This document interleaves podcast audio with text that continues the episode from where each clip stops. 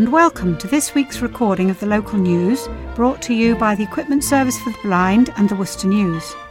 We're recording this on a very hot day and hope you've all managed to keep cool during this very hot spell that we're having in September.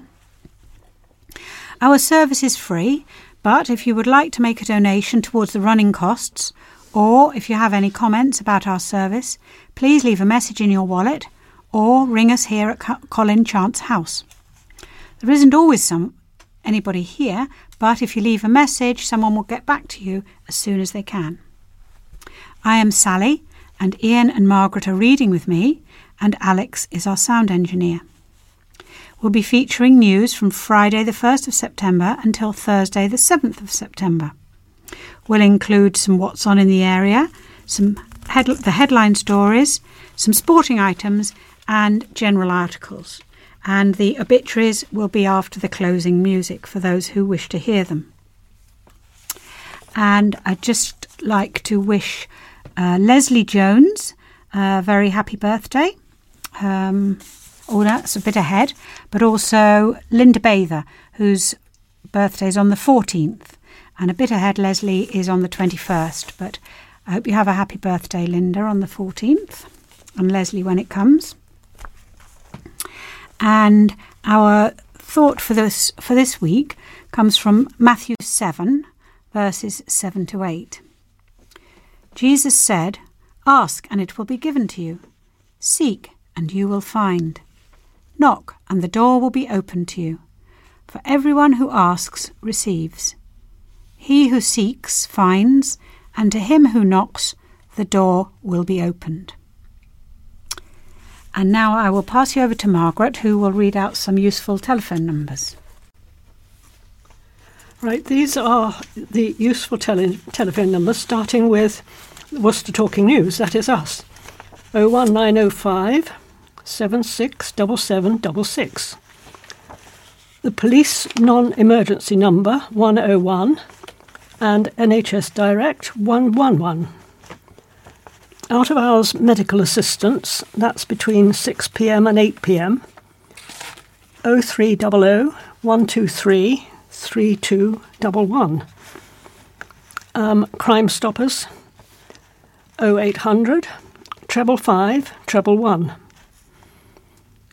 Community Risk Team, that's Fire Safety, 0800 032 1155 domestic abuse helpline um, 0800 980 treble three one. Uh, Worcestershire County Council here to help.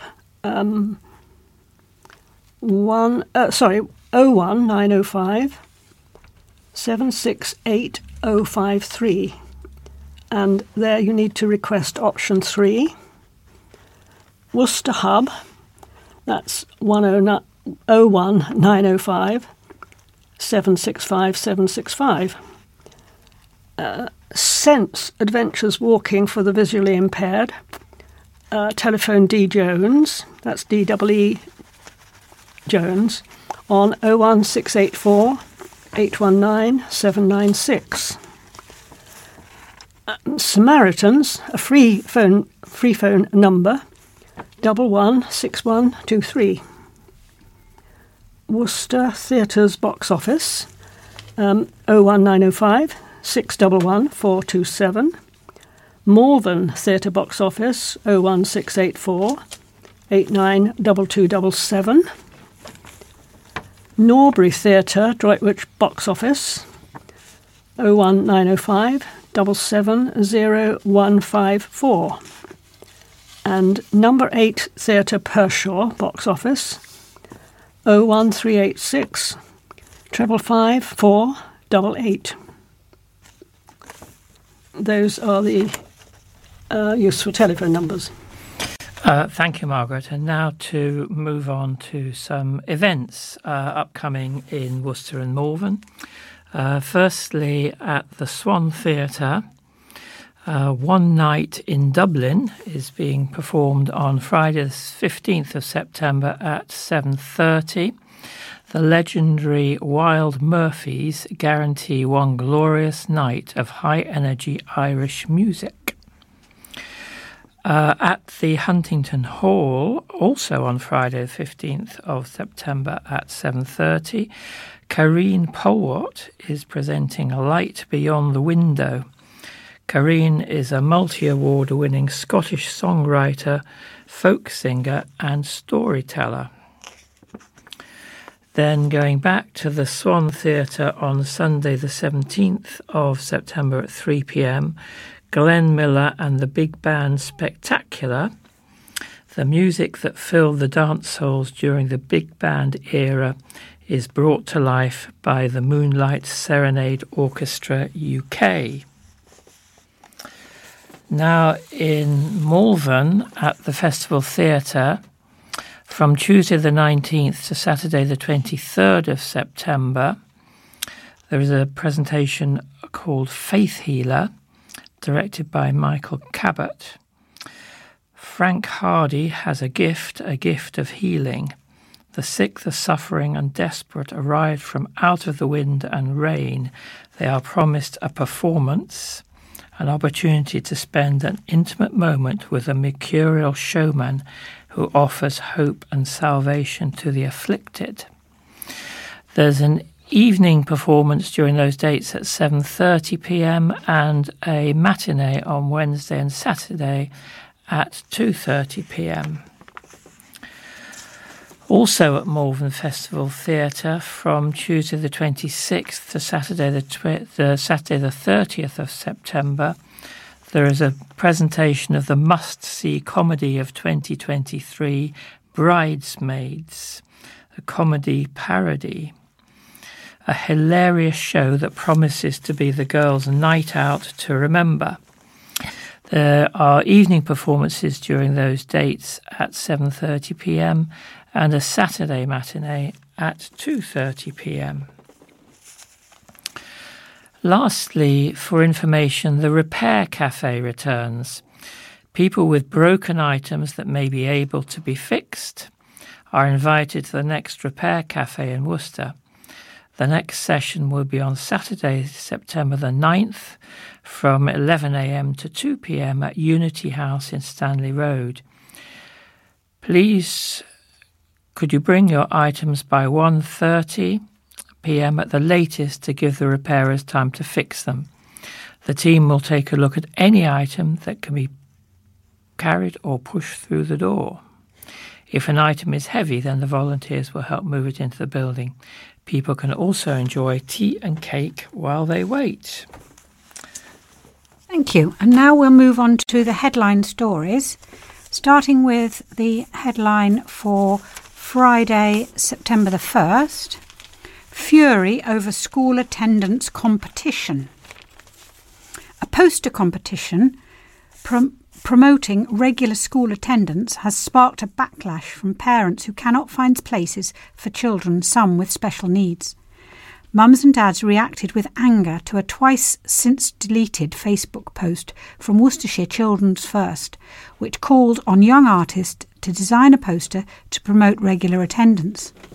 Some said no places could be found for their children, full stop, either because of the general shortage of school places or because their children's needs could not be met in a school setting, including those of vulnerable children with special educational needs and disabilities, SEND.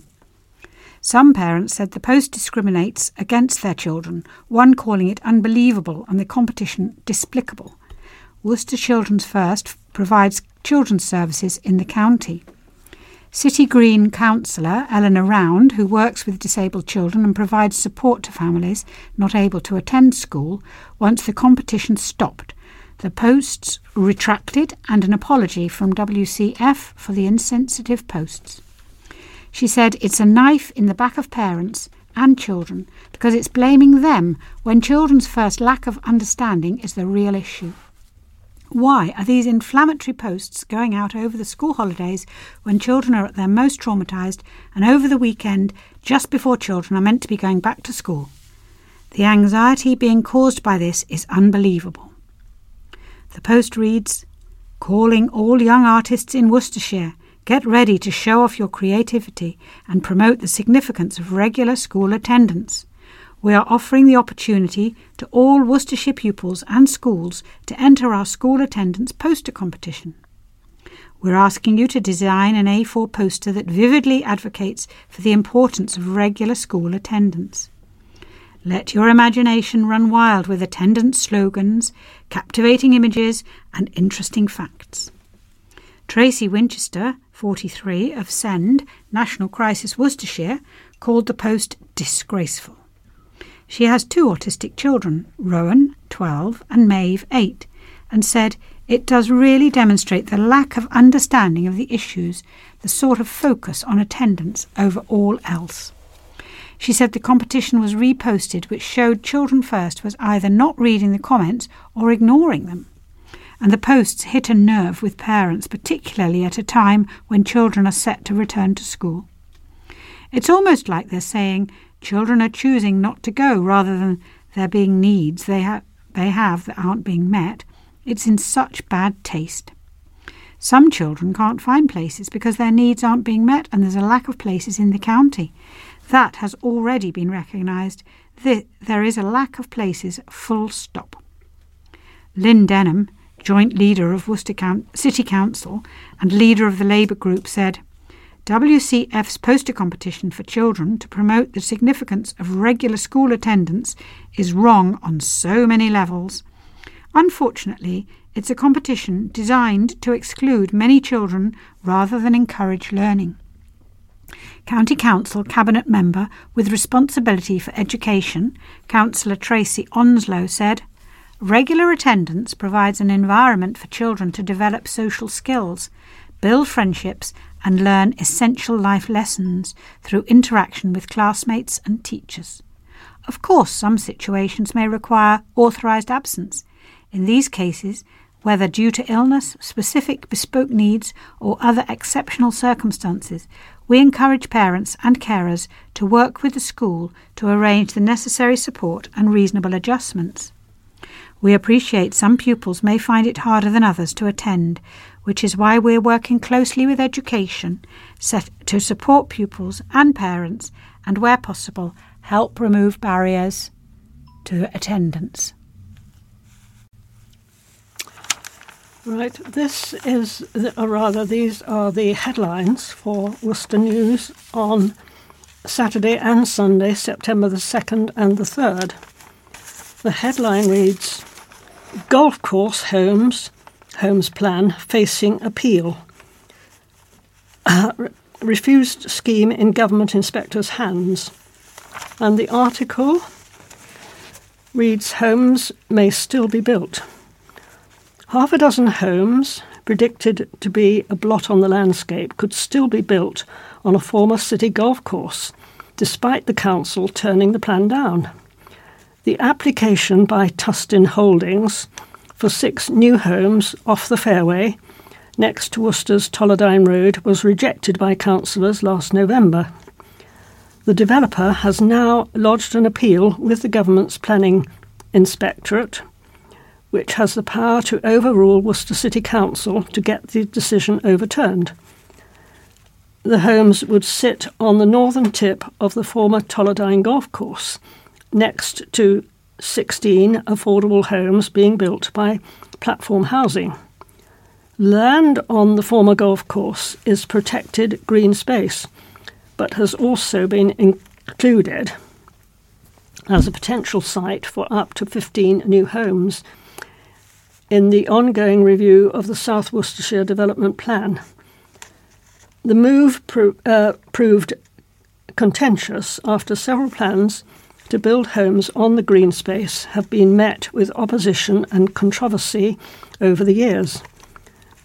Several neighbours in the fairway, the road which the new homes would be accessed from, criticised platform housing's saying they were concerned by the increase in traffic, especially entering onto the, the ex- ex- exiting from the already very busy Tolladine Road. Other neighbours questioned whether the homes were needed when plans for affordable housing in nearby Rose Avenue had already been approved.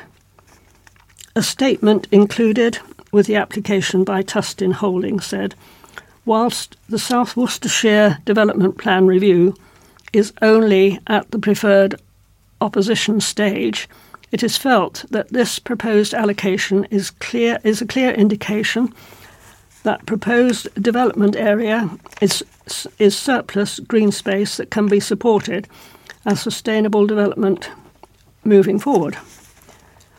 Uh, Bromford Housing made several attempts to build 50 new homes off Darwin Avenue on a different part of the former golf course, which proved unsuccessful and eventually ended with an appeal to the government uh, planning inspector being thrown out. The plan was rejected by Worcester City Council's planning committee twice in as many years, with the planning inspector at the moment looking to have quashed any plans to build on the popular green space. Many residents uh, said they were upset over the possible possibility of losing one of the city's remaining green spaces, and councillors insisted they would not be threatened into making a decision by Bromford in a row over costs. Uh, and now moving on to the headline story for Monday, September the 4th. Anger brews as new Starbucks given go ahead. Independent city coffee shops express fears.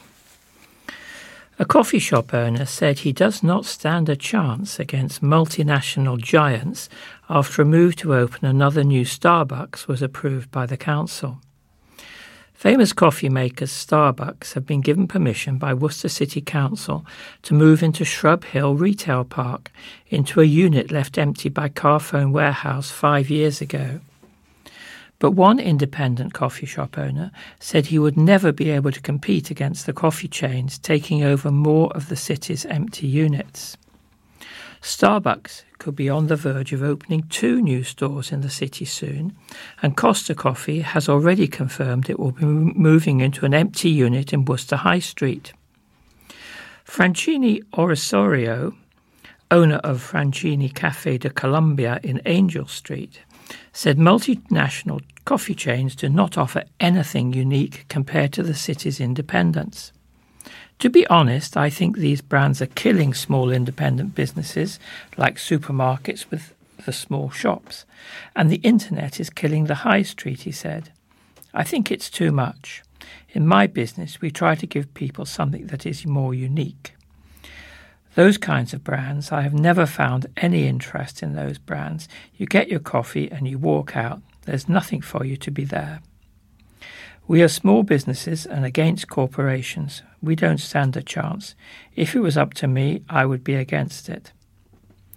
Andy Reynolds, owner of Jack's Cafe in the city centre's Reindeer Court, said a fixation on brands means many of the city's young people turn to Starbucks for coffees instead of the independents. The problem you have got is the internet killed the high street and the only thing you've got about now is pubs, coffee shops, and charity shops, he said. I think the younger generation is so fixated on brands that Starbucks, Costa, and Caffè Nero and companies like that will always do well. I think the older generation would like independent coffee shops. There are loads in Worcester, and two of my personal favourites are Papa's Cafe and Boleros. I think they are two of the best in the city. I think people just need to support the independent ones. I think the problem is that the city centre is just getting so flooded with coffee shops. That is the issue. The new Starbucks at the retail park off Tallow Hill will be the city's third, with the firm's shops already located in the Cross and Cathedral Square. The city's fourth may be on the way, with controversial plans to open a new drive through rumoured to be at the Starbucks at the Elgar Retail Park in Blackpole, still to be decided by the council. A protest is due to be held against the move on September the 16th. In March, coffee chain Costa announced it was to set up another unit in Worcester High Street, last used by Paperchase, before the stationery shop went into administration. And the headline for Tuesday, September the 5th Mum's Swim School Blow. A Worcester mum with a brain tumour has said she is devastated she won't get to take her three year old son swimming after the collapse of a swim school for children. Rianne Hunter, 27, says she's furious after the collapse of the Nemo swim school, which has left hundreds of parents out of pocket. The firm's owner said it will be going into administration and there will be no refunds. Parents were told in a WhatsApp message over the weekend about the school's collapse just days before the new term was set to get underway. Miss Hunter said, It's not just the money lost for me. I have a brain tumour and I don't know how long I have left. The school was the only place I could get that was offering under fours swimming. All I wanted was to see my son, Donacha, go swimming with his dad. I wanted to get him a skill he can use for the rest of his life. I was devastated when I heard. I was heartbroken. Miss Hunter said her son has autism and receives a disability allowance with £65 of that used to pay up front in June for him to have weekly lessons on a Thursday. We're not going to get a refund. People are struggling as it is, she said. It is frustrating. Another mum said, the owner, Scott Mackenzie, was pestering us this, for term payments that would cover September and October back in June, and he's taken our money and stopped all contact and blocked our numbers. The swim school hired the pool at New College in Whittington Road, Worcester. The college said Nemo did not pay to hire the pool either for the previous term or the forthcoming term. However, Nemo boss Scott Allen Mackenzie disputes this. A spokesman for New College said, we would like to confirm that New College Worcester hired out the college swimming pool to Nemo Swim School, but beyond that has no other involvement with the company. New College has also not been paid by Nemo for hire, either for the previous term's hire or for the forthcoming term. We are sympathetic to the situation that the parents find themselves in. Mr. Mackenzie said yesterday I am still currently in several conversations with other swim schools to see if there's any feasible possibility of them taking on our ex members for free. If this is a possibility, we will contact all members directly. No family details will be passed to any third party. Regards, New College, all fees were paid up to date apart from July's invoice. I would once again like to reiterate how sorry I am to lose this business and to cause any upset. Based on a further meeting with an insolvency practitioner, the only alternative I have is to become bankrupt. The appointed liquidator will be in contact with all debtors. And these are the headlines for the Worcester News on Wednesday, September the 6th. Um, a legal action sought over horrific issues with housing development. We are fed up waiting for repairs says the headline. And the article under the heading Nightmare Repairs Wait um, residents of a new build development in Worcester are seeking legal action after two years of hell trying to get essential repairs done. Homeowners on the Broadlea development, consisting of Broadlea Close and some homes on Albury Road, moved into their share ownerships ownership properties in 2021. Issues that residents say they have been facing include issues of blocked drains, flooding in gardens, broken boilers, and potholes on the main road. Pictures of the roads show the potholes, and the pictures submitted to the Worcester News by homeowners who are at the end of their tether. Sean Barnes, a homeowner on the development, said that what the people living on the development have gone through has been horrific. He said, We have been fobbed off at every turn after complying with everything they have asked for at every turn. It has been horrific. Every private home on the development is involved in this action and we want answers. We are well and truly fed up it has been two and a half years of being lied to. We saw shared ownership as a great way to get onto the property ladder. It was sold to us as a good opportunity. Unfortunately, it has not been that. It has been extremely stressful, and we feel like cash cows for a massive company. The homeowners were given a 12 month defect period where they raised issues with the development. They claim that in this time barely anything was addressed, and after a 24 month defect period, they are in the same situation. Mr. Barnes said legal action is currently ongoing, as it is the last thing we can try and do for, for a resolution. United Living and, platform, and Platform have not met their own deadlines for sorting out the many issues, so legal action is our last chance.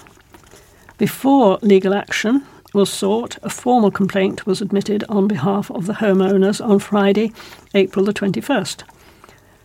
Paula he- Heatley, New Homes Delivery Director at Platform Housing Group, said Platform would like to thank the residents at Broadlea for bringing their concerns to our attention.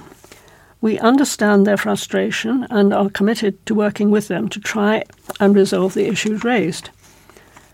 A plan is already in place to complete the agreed outstanding work, which has been shared with our customers. A spokesperson for United Living said, We are aware of the issues that have been raised by the residents and continue to work with our client platform to resolve these issues. And lastly, the headline story for Thursday, September the 7th Inches from death. Teen arrested after car ploughs into bollards next to children. The article is headed by uh, uh, a couple of photographs showing a car crash wreck with a lot of smoke and people running away. This is the shocking moment a car ploughed into bollards inches away from children standing outside a city shop. The crash was captured by Gresham Road resident Brett Dawkes' CCTV, who lives opposite the co op shop in Dines Green. He said the group standing outside, which also included children, could have been killed in the crash, which took place at 3:40 p.m. on Tuesday afternoon, September the 6th. A teenager has been arrested on suspicion of aggravated vehicle taking after the car crashed outside the city supermarket as pedestrians scattered to escape the impact. West Mercia police want anyone want to hear from witnesses or anyone who may have dash cam footage or doorbell footage which would help police with their inquiries. A spokesperson for West Mercia Police said, we believe other persons are involved and are continuing our inquiries in relation to that. We are trying to piece together the circumstances that led to the crash in Gresham Road. On Mr. Dawkes' footage, the Volkswagen Golf can be seen arriving at the junction with Shakespeare Road with the co op shop on the corner. The car turns sharply right but misses the road to the right, hitting a wooden bollard, flipping into the air before clipping another bollard and coming to a rest, inches before the group of at least six standing people. After the crash, occupants of the car fled the scene in a cloud of smoke. Mr. Dork said, I was downstairs when it happened. It sounded like an earthquake. It is shocking. It is lucky no one died.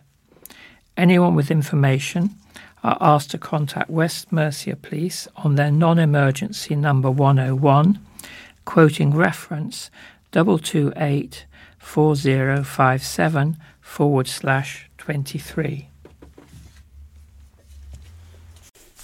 And now for the general news.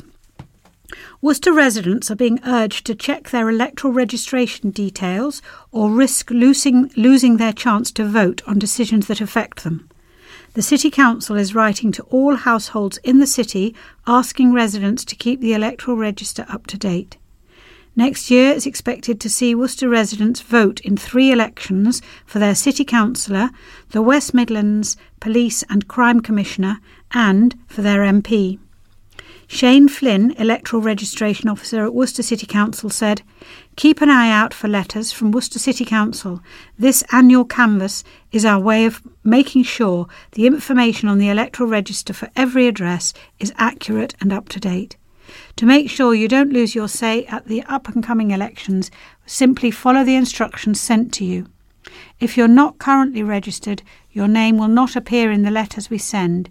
If you want to register, the easiest way is online at www.gov.uk forward slash register hyphen two hyphen vote dot. Um, so the Worcester Festival has come and gone. 17 days of activities, competitions, live music, workshops, marching bands, teddy bears, walks, outdoor sports, pot painting, runs, reenactments, river activities, and of course, Percy the Peacock. There were more than 800 events in over 100 venues with over 100 partner organisations, and more than 80% of the events were free. Everybody involved with the organisation is pretty exhausted after 17 days without a break. But we know it's worthwhile and brings a great deal of happiness to people. There will, of course, be a festival next year, but we are currently looking at exactly what form it will take. Raising the money to fund it has become increasingly difficult, especially post COVID, when many grant giving charities have come under increased pressure and have less money to give out. This year was particularly challenging, and in summary, we either need to raise more money or cut back on some of the activities, or both. When we have all the final invoices in, we shall look at the situation and decide a course of action. Incidentally, a big thank you to everybody in the Worcester News for their fantastic coverage of the festival. It really was a big help and made a significant dif- difference. Also, thanks to all the readers that came to the event. There were many, many thousands of you. The final version of the city's electoral map has been revealed following the first review in two decades. The map used for elections in Worcester has been redrawn by the Local Government Boundary Commission for the first time in 20 years, with the west of the city set for the biggest changes. The final report by the Local Government Boundary Commission, which has gone through several edits, would see the Bedwardine ward renamed Lower Wick and Pitmaston alongside a similar St John's ward and a new Dines Green and Grove Farm ward where hundreds of new homes are set to be built in the coming years. On the opposite side of the city, the Warndon and Gorse Hill wards would be combined to create a single new ward with three councillors and renamed Warndon and Elbury Park. Warndon Parish North would be renamed St Nicholas, and Warndon Parish South would instead be called Leopard Hill, with the idea of Warndon Villages North and Warndon Villages South renames scrapped. The plan to split the current Cathedral ward into two new city, into two into two new city centre and Fort Royal wards remains, but the Boundary Commission said it had decided to stick with the old cathedral name and has binned the city centre rebrand. Several wards would remain the same, with the Arboretum, Claines, St Clement's, St Stephen, and St Peter's wards all untouched. The existing Rainbow Hill ward would incorporate some of the outgoing Gorse Hill ward, and the boundaries of the existing Nunnery and Battenhall wards would change slightly. The city is split into different wards, with those eligible in each ward then voting to elect a councillor to represent them on Worcester City Council. Under the new arrangements, there would be 35 councillors, the same as now, representing 16 rather than 15 wards. Worcester City Council will be electing all councillors in a single election for the first time in 2024 after agreeing to scrap the old system of electing councillors in thirds in three out of every four years. And the next general election is also scheduled to be held no later than January 2025.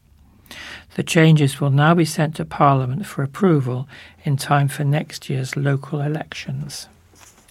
A blind military veteran says inconsiderate parking is putting his and his guide dog's lives at risk. Mark Lucet is severely sight impaired and relies on guide dog Yoda to get around. But he says that increasingly his walks around Upton upon Severn are becoming more dangerous because of people parking on pavements. Cars and lorries being parked on pavement forces me and my guide dog into oncoming traffic, said Mr. Lucet. Sometimes it is someone parking on the curb while they go into a shop, but they'll park over the dropped curb with bumps. That's where me and Yoda cross the road. And even when Mr. Lucet and Yoda feel they've found a safe place to cross, they often find vehicles blocking their way on the other side of the road. Yoda will have to go left and right and sometimes have to go past three or four cars before he can get me to the pavement, Mr. Lucet said. Some days it can be clear all the way into town, other days there'll be three or four vehicles blocking the way, one of them an Arctic lorry or a big van. They may be making deliveries, but that doesn't give them the right to be on the path. Mr. Lucet, a former soldier, lost his sight ten years ago and in the following months also suffered a stroke that left him paralysed on his left hand side. I got walking again four months later, and now we walk between two and four miles every day, he said, adding that getting a guide dog made a huge difference to his life. Yoda is my eyes, he said, and when people park inconsiderately, considerately, it not only puts my life in danger, it's his life as well. And it's not just us, it's also making it more difficult for people in wheelchairs and parents with pushchairs. Upton County and District Councillor Martin Allen said, I fully sympathise with Mark. I have persuaded the parking enforcement team to come to Upton a minimum of three times a week, all unannounced, and one after 6 pm. I've been out and seen more warden tickets going on windscreens, but it's very frustrating seeing cars parked illegally, especially people parking in disabled parking spaces. People need to stop and think. Um, a 19 year old was shouting and squared up to officers in Worcester City Centre on a night out and has been given a chance to prove himself by magistrates. Connor Atheridge of Morton Place, Worcester, appeared at Worcester Magistrates Court on Thursday, August the 31st. Eleanor Pert, prosecuting, said at 12:30 a.m. on August the 12th in New Street, Atheridge was given a dispersal notice after shouting at officers. The prosecutor said after he failed to leave, he continued to shout before squaring up to officers. Fearing he would assault someone, Atheridge was then arrested. Miss Pert added, You may feel the offence is aggravated, as it was committed against those serving the public. The court clerk then asked Atheridge, who defended himself, after admitting a charge of being drunk and disorderly in a public place, whether there was anything he wanted to say. Atheridge said he had not been aggressive to the officers and said he had not liked being put in handcuffs. He added he'd just come out of the pub when he committed the offence. The teenager said his income varied as he worked on market stalls during the week.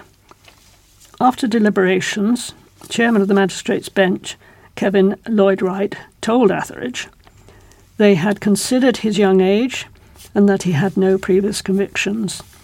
You need to do what the police say, the chairman said. We have taken into account a bit of immaturity.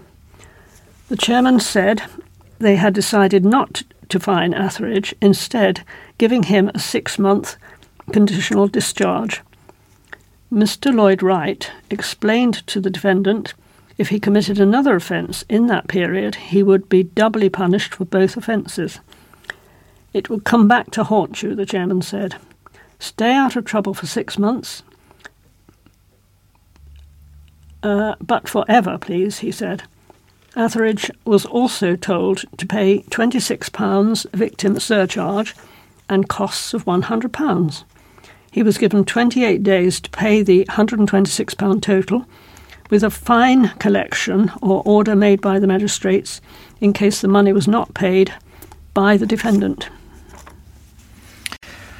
A Worcester care home is at risk of being closed down if it does not make improvements. South Hayes Care Home in London Road was placed in special measures following an inspection in March. And the care home's rating of inadequate remains in place following another visit by the CQC, Care Quality Commission, in June, with the findings now published. The Worcester News contacted South Quays Care Home and Regal Care, the company that runs it, for comment. South Quays has not responded, and Regal Care said it would not comment. The home had been rated good in February 2019, but inspectors visited earlier this year to follow up concerns about fire safety at the premises. Visiting in March, the CQC found recommendations from a fire service visit in December 2022 had not been acted on by the care home.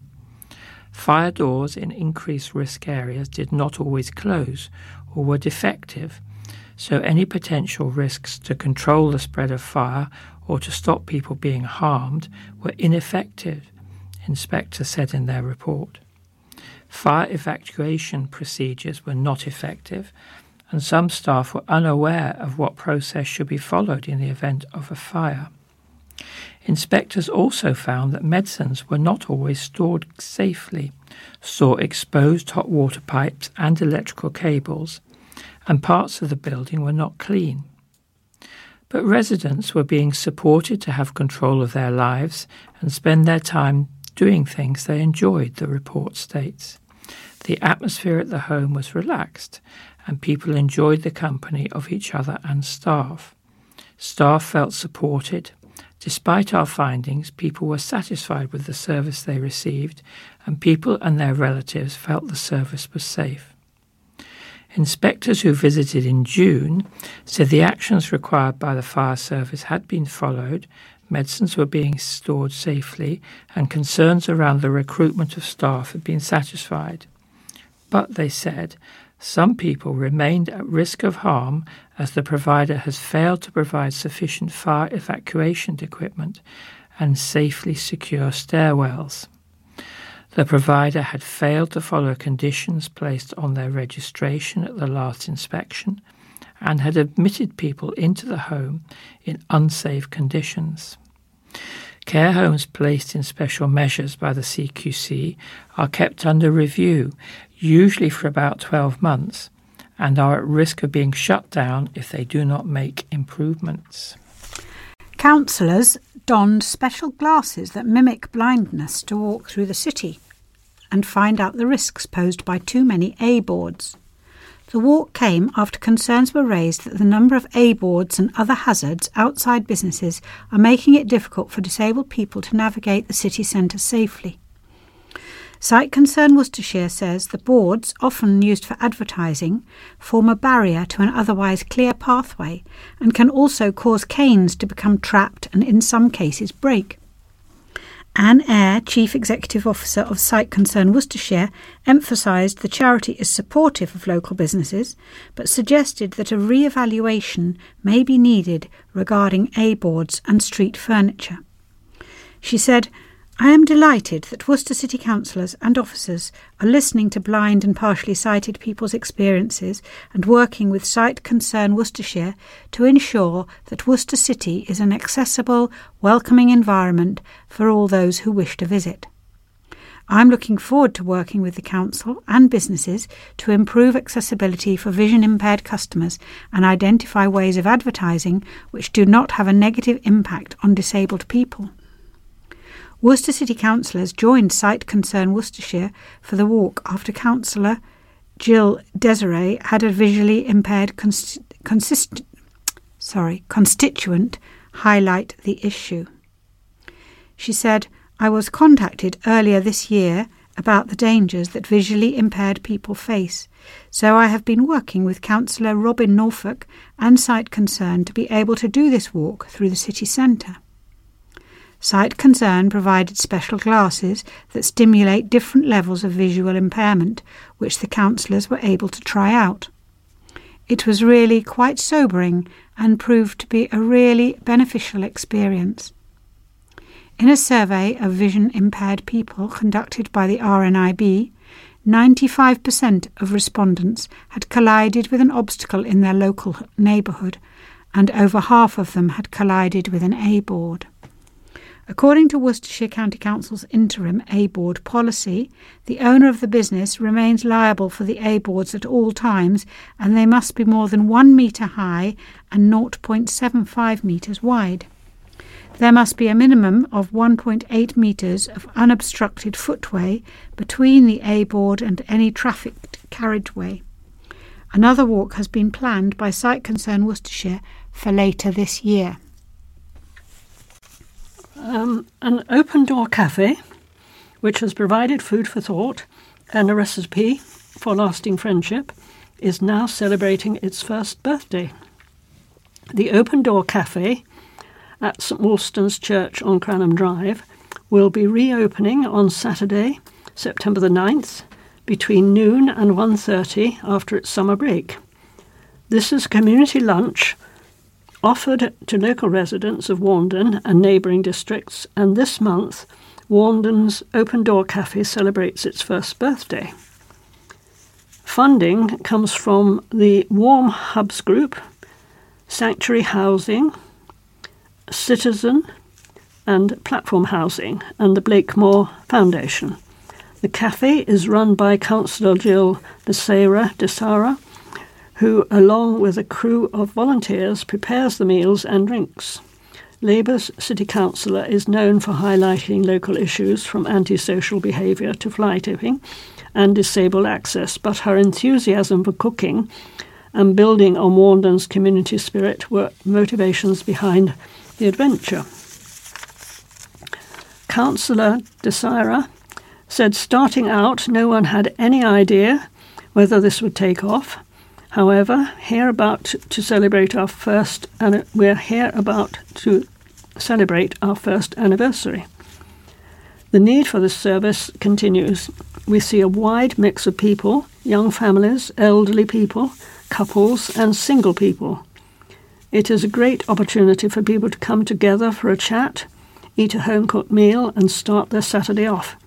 Personally, I get a thrill when people enjoy my cooking and am in awe to the team of volunteers inside and outside the kitchen who are, who are the unsung heroes of the day. This week's menu is a light soup, sandwiches, and three flavours of homemade ice cream to cool everyone down during this late summer mini heat wave. Uh, peanut butter, raspberry and rhubarb and ginger are on offer, and each week's menu is to be found on the community Facebook page uh, Desayrah Warndon. Everyone is welcome and a happy bunch of returning customers ex- is expected, said Councillor Desayrah. The next article details some interesting past events occurring in September in Worcester. On a warm autumn evening 86 years ago, the most glamorous and vainglorious episode in Worcestershire's history came to a spectacular end. Witley Court, the county's most magnificent mansion, caught fire. In its day, it was the equal of Blenheim and Chatsworth, and cocooned in its opulence, royalty and the highest of society had been entertained on a lavish scale.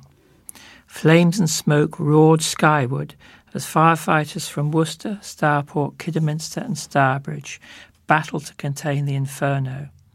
Locals rushed to help, carrying valuables from the court and laying them on the expansive lawns. When the flames were eventually extinguished, the heroic efforts of the fire crews had confined the damage to the east wing and the centre of the building. But Witley Court never recovered from that disastrous night of September the 7th, 1937. Today, thanks to the intervention of English Heritage, the ruins of the old mansion are a fascinating place to visit. Its grounds have been restored, its spectacular showpiece fountains roar skywards again, and the stature of the roofless building and a wealth of photographs give some idea of what once was. The court's fateful night is marked in Worcester's history and heritage calendar as an important county event over the centuries, and here are some more. September the 3rd, 1651. The Battle of Worcester between the Parliamentary Army of Oliver Cromwell and the Royalists, led by King Charles II, took place on the river meadows to the south of the city. Cromwell triumphed, and the king eventually fled to France. To commemorate the battle site in 2001, Labour MP Tam Dalyell, a descendant of General Dalyell, who led the Royalist supporting Scottish army in 1651, laid a stone brought from Scotland at Powick Bridge in tribute to the 3,000 Scottish soldiers who died that day. September the 8th, 1062. St. Wulstan, Worcester's most famous bishop from Anglo Saxon times, is consecrated. Born in 1008, he joined the Benedictine monastery at Worcester in 1038. As bishop, he founded Malvern Priory and began building works at Worcester and Hereford cathedrals. He died in 1095 and was buried in Worcester Cathedral. At Easter 1158, King Henry II and his wife Queen Eleanor of Aquitaine came to the cathedral and placed their crowns on his shrine. Wulstan was canonized a saint on May the 14th, 1203. September the 9th, 1902, Worcester City Football Club is formed. According to Julian Pugh in his 2003 book, The Official History of Worcester City Football Club, the two prominent teams to emerge in Worcester in the 1880s were Worcester Rovers and Berwick Rangers.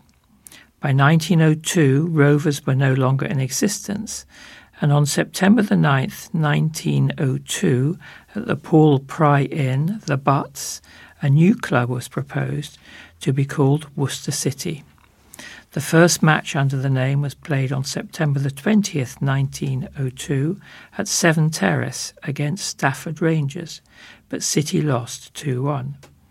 The club moved to a permanent base at St George's Lane in 1905 after periods at Thorneloe and Flag Meadow. When this site was sold for development, a proposal to move to Nunnery Way in 1995 failed, and now WCFC plays at Claines Lane. September the 15th, 2018. Cricketer Basil d'Oliveira is posthumously awarded the Freedom of the City of Worcester. Arguably the most influential cricketer of all time, his presence helped break down barriers in the sport. A talented Cape coloured schoolboy cricketer in his homeland of South Africa, he was unable to play for its all white international team because of the country's apartheid system. D'Oliveira was helped to further his career in England, first in Lancashire League cricket, and then in 1964 he joined Worcestershire. He played 44 Test matches for England, and his inclusion in the 1968 69 MCC touring party to South Africa, dubbed the D'Oliveira Affair, had a massive impact in turning international opinion against the apartheid regime and prompted changes in South African sport and eventually in society. He was appointed CBE and died in November 2011, aged 80, or possibly 83, because he was always cagey about his age. At his funeral in Worcester Cathedral, Sir Michael Parkinson gave one of the eulogies. September the 20th, 1922, the 8th HMS Worcester was completed. A W class destroyer, she saw service in the Second World War. In October 1939, she began convoy escort duties until May 24, 1940, when she was assigned to Operation Dynamo, the evacuation of Allied troops from Dunkirk. She made six trips to the French beaches and transported a total of 4,350 troops, suffering damage during an air raid on May the 27th, 1940. HMS Worcester continued operations until December the 23rd, 1943, when she detonated a mine in the North Sea. This destroyed her stern and she was towed to Great Yarmouth. In 1944, the destroyer was decommissioned and was sold for scrap in 1946. And lastly, September the 23rd, 1970. The foundation stone for Worcester's municipal Sansome Walk baths was laid. After decades of not having a decent swimming pool, in the 1970s Worcester suddenly found itself with two. Worcester Citizens Swimming Bath Association, led, led by Alderman Stanley Marshall, opened one at Lower Wick, and then the government came up with sufficient cash for Worcester City Council to build one on the site of the old park's outdoor paths in Sansome Walk. There is still a record number of unwanted cats and kittens being dumped at animal shelters, and the situation is showing no sign of, grow- of slowing down according to Claire Wood from RSPCA Worcester and Mid Worcestershire branch. More than 240 cats have come through the doors of the Holding Animal Centre in Kempsey this year so far. The shelter currently has 50 cats in their care at the shelter. Fewer people want to adopt kittens now, and they have 50 cats in the care of the shelter. Miss Wood said, If you are in a position to take on a pet, please do consider rehoming and not buying. We're seeing a record number of unwanted cats, and the situation is showing no sign of slowing down. Together with our small team of fosterers, we've currently got 50 cats and kittens in our care, and we also have a long waiting list. We're also getting calls on an almost daily basis from people who want to relinquish their pets. It's heartbreaking. Kittens and cats up for adoption are listed on the RSPCA's Worcester branch's website. Caspian is just one of the cats looking for a home. He is thought to be around five years old and has been living on the street for a while. Since coming to the shelter, Caspian enjoys visitors and being fussed over. But this is also happening across the county, not just in Worcestershire.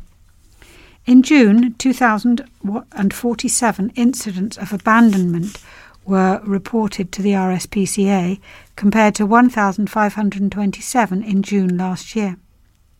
In the first six months of 2023, 9,748 incidents of abandonment were reported to the RSPCA's emergency line. 8,551 incidents were reported in 2022. An RSPCA spokesman said, The cost of living crisis is one of the biggest challenges in animal welfare right now. Our landmark animal kindness index suggests that 81% of owners are finding it expensive to look after their pets, and as prices spiral, almost one quarter of owners are worried about feeding their pets. We here we're seeing we hear we fear we're seeing the impact of the cost of living crisis on the front line, with our officers getting called to increased numbers of animal abandonment. Um, as a poignant symbol behind a new charity appeal. A stunning limited edition dandelion sculpture is the poignant symbol behind a new charity appeal from Acorns Children's Hospice. That's capturing the hearts of people across Worcestershire. The bespoke handmade ornament representing Acorns' care and support for local families during the darkest times are being made available as part of the charity's summer campaign, the Acorns Dandelion Appeal. Uh, the uh, appeal involves, sorry, invites loved ones, friends, and supporters to remember someone special by dedicating one of these exclusive sculptures, sculptures in their memory, and in doing so, help the charity's specialist care teams continue to be there when the unimaginable happens and a parent loses their child. More than 270 dandelions have been dedicated since the, the campaign launched last week. With limited numbers available, people are being urged to get theirs now and make a meaningful difference as they remember their loved ones. Joe Fleming, Acorn's interim director of care, said losing a child is one of the hardest things a parent will ever go through. Acorn's Dandelion Appeal is dedicated to raising money to help us continue to be there for those families when the unimaginable happens. uh, we've had such an incredible response to our appeal in its first few days, with our local community really taking its message into their hearts. More than 270 dandelions have been de- dedicated to honour the lives of much missed loved ones. Every donation made with them means we can be there for parents facing the loss of their child every step of the way, giving them the vital love, care, and support they need. For more information about Acorn's Dandelion Appeal and to make your dedication, visit www.acorns.org.uk slash acorns dandelion. Uh, and now for a good news story. A preschool has received a good rating from Ofsted inspectors as work continues on its new permanent home. Rushwick Preschool has received a good report from inspectors Ofsted with praise in all of the key areas including quality of education, behaviour and attitudes, and personal development as well as leadership and management. Staff and children at the preschool in Upper Wick Lane in Rushwick said they were overjoyed with the new inspection results as the focus now turned to making the long needed move to a permanent home next year. Ofsted inspectors found that children at the preschool performed secure relationships with kind and caring staff. Children are independent and take responsibility for their belongings, the report said. They behave well and know what staff expect of them. Ofsted also found that children at the preschool were eager to play and motivated to learn. They listened attentively to stories read enthusiastically by staff, inspectors said. Children confidently join in with action songs and rhymes. Children use their imaginations and express their creativity. Staff plan a good balance of child initiated and adult led activities. They know what they want children to learn and why. However, on occasion, particularly during group activities, staff's intentions for children's learning are not always developmentally appropriate for all taking part. This means some children are not as actively engaged in their learning as their peers. Nevertheless, Ofsted said, parents spoke highly of Rushwick Preschool, saying that staff were lovely and their children were very happy to attend. Ofsted also praised the leadership and management of the preschool, saying it was strong and its dedicated manager, Stacey Clark, continued to drive improvements and further develop the already good standard of care and education. The manager holds her staff team in high regard, Ofsted said. She works alongside staff on a daily basis. The manager meets regularly with staff to talk about their well being and discuss ongoing professional development opportunities. Staff morale is high. They state that they feel valued and supported by the manager and wider leadership team. Staff are very happy in their roles. The good inspection results come as work continues to build the new Rushwick preschool, which is on course to be finished later this year. The preschool hopes to move from its temporary home at Rushwick Primary School, where it has been since the start of this year, and be up and running in the new purpose built building by January next year. Preschool manager Stacey Clark said Committee and staff members, both past and present, have worked extremely hard over many years with fundraising for the new build. We are all very excited and relieved that after all the hard work, the finished project is finally in sight.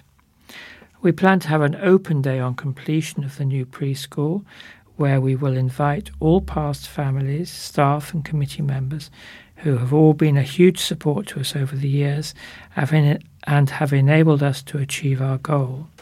The preschool was rated good in its last inspection in 2017. Council chiefs from across the county have united to express concern about plans to close railway ticket offices. The leaders of Worcestershire's six district councils, Worcester, Malvern Hills, Wychavon, Redditch, Bromsgrove, and Wyre Forest, met to discuss pro- proposals by West Midlands Railway and Great Western Railway. The plans would see all ticket offices across close except one at Worcester Foregate Street. The district councils are concerned about the impact of the charge changes on rail users in Worcestershire, including tourists at some stations. They're calling on the rail companies to pay careful attention to points raised by rail users in their consultation. Councillor Tom Wells, leader of Malvern Hills District Council, chaired the meeting to discuss the issue.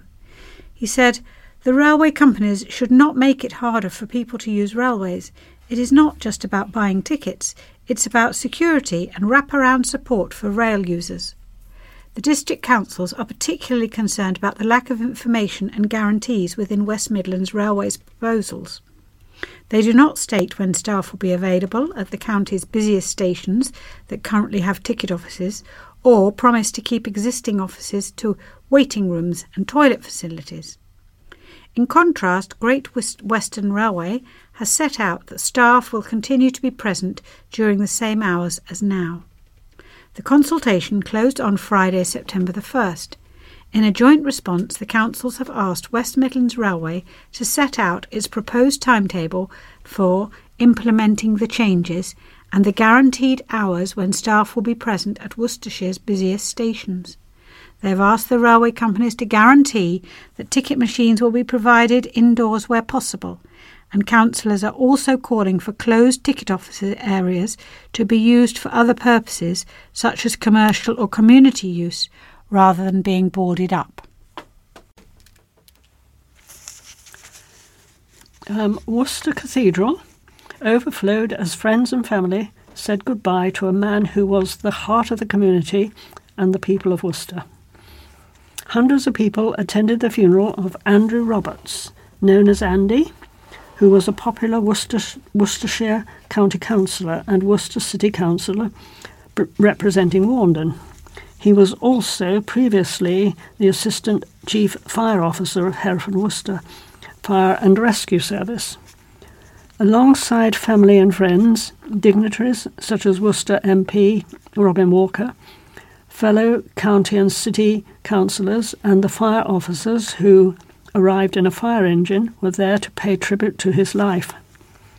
The coffin of Councillor Roberts, who died aged 74, was decorated with white flowers and it was draped with a cloth branded with the initials HWFR.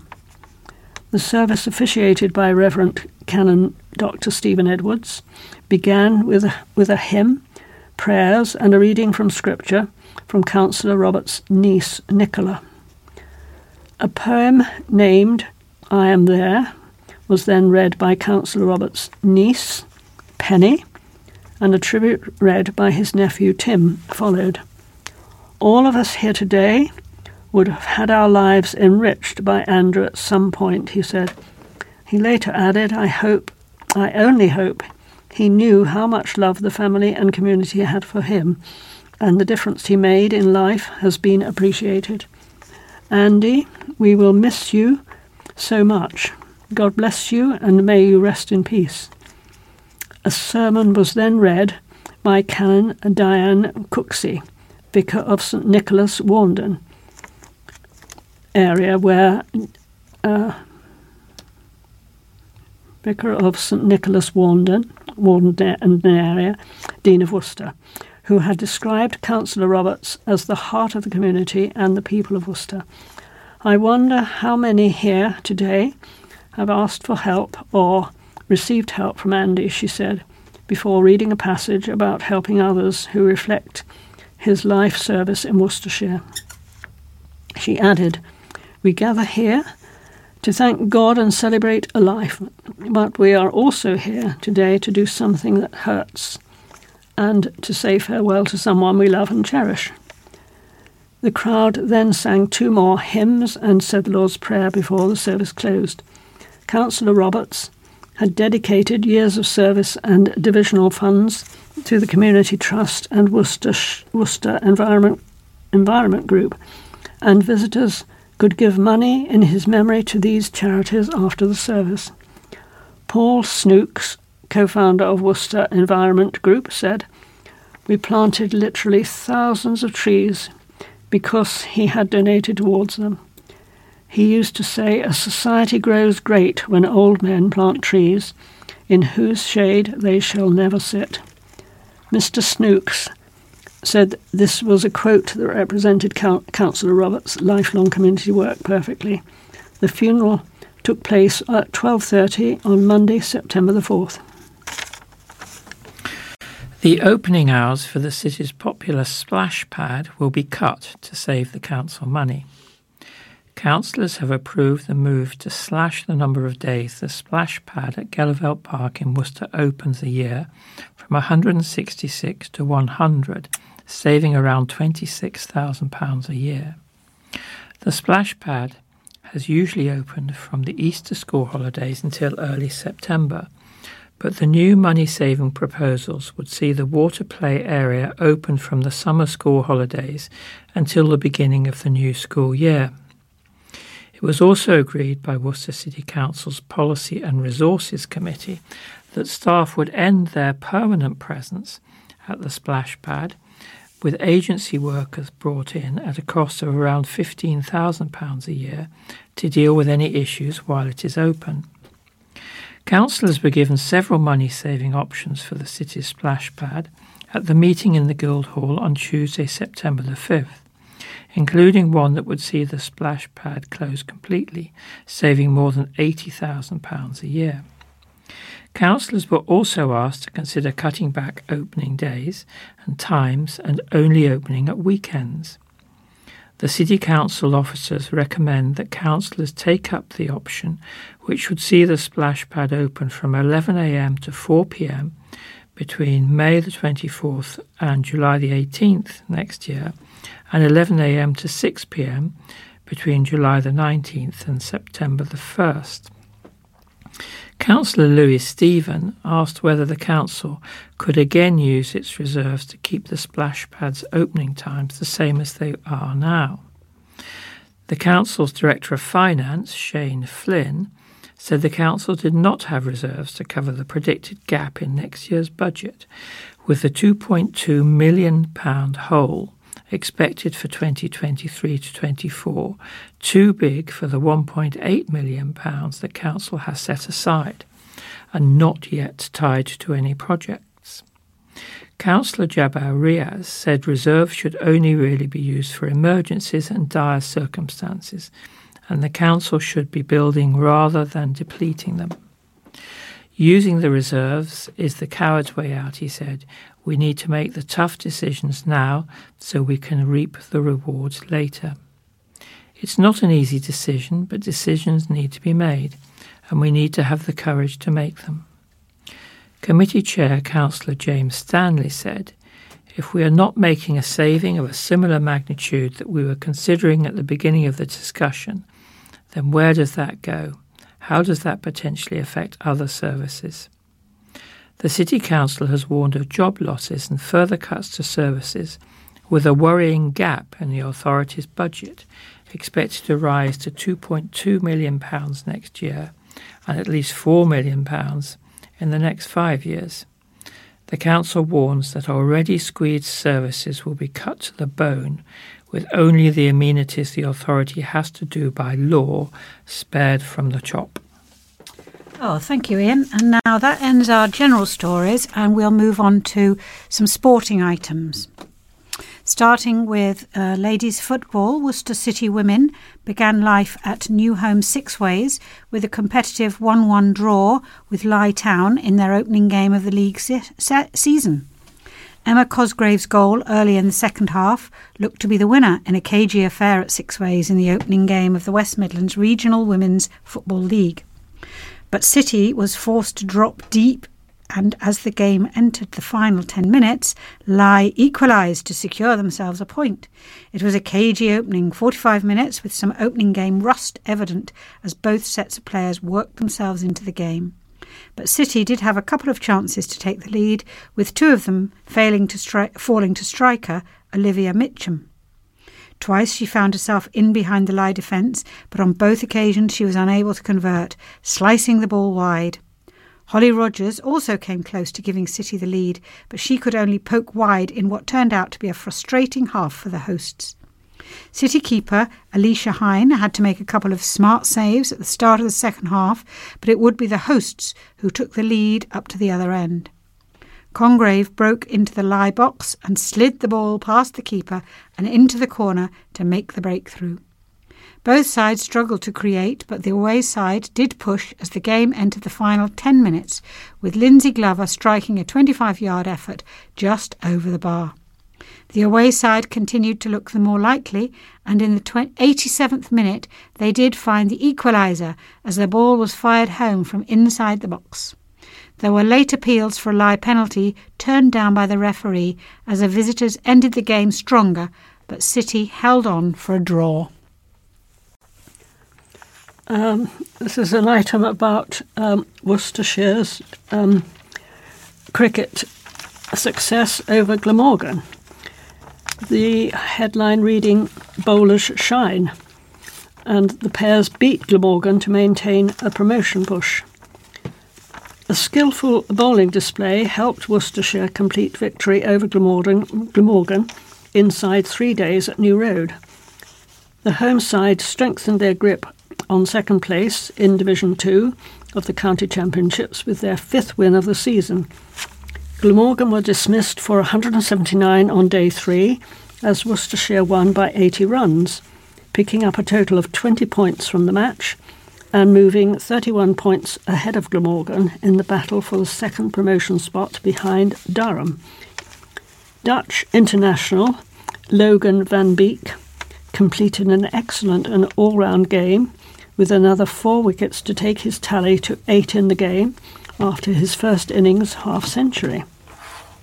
Worcestershire had started the day batting on 127 for 8, but added only 18 more runs for the last two wickets to finish on 145 all out. Dylan Pennington and Joe Leach shared the new ball, and it didn't take long for the latter to claim his 44th wicket of the season, trapping Ed Byrom, LBW, to leave the visitors 3 to 1. Netherlands all rounder Van Beek had former Worcestershire Academy graduate Zain Al Hassan dropped at mid wicket, but three wickets soon fell for just seven runs. Colin Ingram was caught at third slip by Jake Libby off the bowling of Van Beek, and Al Hassan was bowled by Ben Allison, who is on loan at Worcestershire from Essex, and Glamorgan was 37 for 4 when Van Beek had Kiran Carlson LB double with another swinging delivery. Sam Northeast and Bill Roof, Root provided some resistance with a partnership of 48 before Northeast was caught at first slip by Adam Hose off the bowling of Leach. Roots, count, in, uh, Roots counter-attacking knock saw him finish unbeaten on 84 from 100 balls with 11 fours, but Worcestershire continued to take wickets at the other end. Allison had Chris Cooke caught by Libby at third slip for 12, and Van Beek was in the action once again when Ben Kellaway tried in vain to kick the ball away from his stumps after it has spun back, bagging himself a, a pair in the process. Jack Harris was caught by Haynes off Pennington for 14. Leach had Timm van der Gugten caught by Hose at slips for one, and Van Beek wrapped up victory, bowling James McIlroy for two. Uh, and lastly, moving back to football, the draw has been made for the second round of FA Cup qualifying. Worcester City, thanks to Kyle Belmont's last minute winner at Sherwood Colliery, have been handed a home tie against Leek Town. The Northern Premier League West side, Step 4, will provide a stern test for City, who play a, a level above their hosts. Leek currently sit ninth in the table, having won two of their five matches in the league campaign so far. It will be the first time City have played a team a level above them in this year's FA Cup. They beat Dudley Town in the extra preliminary round before a late winner at Westfields in the preliminary round. As for other Worcestershire sides, Redditch United go to Peterborough Sports after their big 5 0 win over Boldmere St Michael's on Saturday. Alvechurch will face Halesowen Town away from home in a local derby, and Bromsgrove Sporting are also set for an away trip when they faced Barwell. Thank you. And that is the end of our contribution for this week. Thank you very much for listening. And um, for any of you who want to listen to the obituaries, they will follow the music. So it just comes to us to say goodbye and keep cool and keep safe until next time. Goodbye. Goodbye. Oh, thank you. Uh, then now the obituaries. Patricia Ellen, known as Pat Scott. And we are announcing the passing of Pat Scott. A funeral service will be held at Worcester Crematorium on the 11th of September at 10am. Family flowers only, and donations great, gratefully received to Cancer Research UK. Betty Forer sadly passed away on Thursday, the 10th of August, aged 93. Funeral service will take place on Thursday, the 14th of September, at Worcester Crematorium at 11:30, followed by a Thanksgiving service at the United Reformed Church at 1 p.m. Family flowers only, please. Donations, if desired, to Greenpeace can be left in the donation box provided or sent directly to the charity on www.greenpeace.org.uk. All inquiries to AV Band, St John's. Elizabeth Wilkes, known as Liz. The family are sad to announce the peaceful passing of Elizabeth on Friday, the 11th of August. Funeral service will take place on Friday, the 8th of September at Worcester Crematorium at 2:30. Family flowers only, please. Donations, if desired, can be sent to the Friendship Cabin or Cancer Research or left in the donation box provided. All inquiries to AV Band, St John's. Peter Charles King passed away on the 16th of August. Funeral service at Lye Church on Monday, the 11th of September at 12 noon, and a private burial. Family flowers only. Donations to Cancer Research. Refreshments at Alfrick Village Hall. RSVP to family. Inquiries and donations to F.W. Spilsbury. Huel Thomas Williams sadly passed away at Worcester Royal Hospital on Wednesday, the 16th of August. Funeral service to take place at Worcester Crematorium on Friday, the 15th of September at 10:45. Family flowers only, please.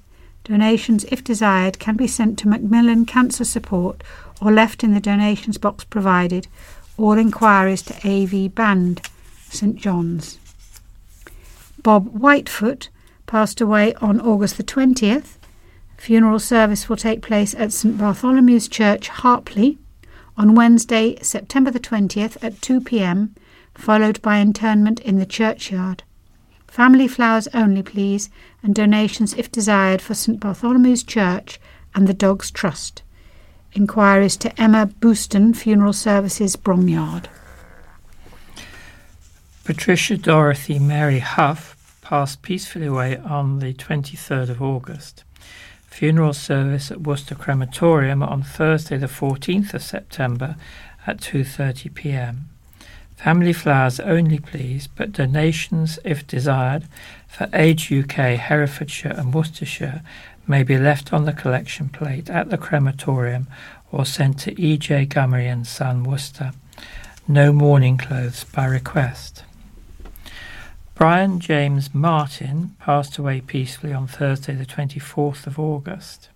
Funeral service to take place at Worcester Crematorium on Friday, the 15th of September at 1:45 p.m. Please send all floral tributes to Co-op Funeral Care, 17 Lowesmore, Worcester. Donations, if so desired, will be gratefully received for St Richard's Hospice. John Goss Newell, the Major, passed away unexpectedly Thursday, the 24th of August, at St Richard's Hospice. Funeral service to take place at Worcester Crematorium on Thursday, the 14th of September, at 12:15 p.m. Family flowers only, please. Donations, if so desired, will be gratefully received for St Richard's Hospice. Many thanks to St Richard's Hospice and staff for their wonderful support and care. David Porter passed away peacefully on Monday, 28th of August. The funeral service will take place on Friday, the 22nd of September at Worcester Crematorium. Family flowers only, please, with donations to the Alzheimer's Society. All inquiries to AV Band. Maureen Hazel Gibson passed away peacefully on Thursday, August the 31st. Funeral service at Worcester Crematorium on Thursday the 14th of September at 1.45. Flowers welcome to Worcester Funeral Service. We send our best wishes to the family and friends of the recently departed at this difficult time.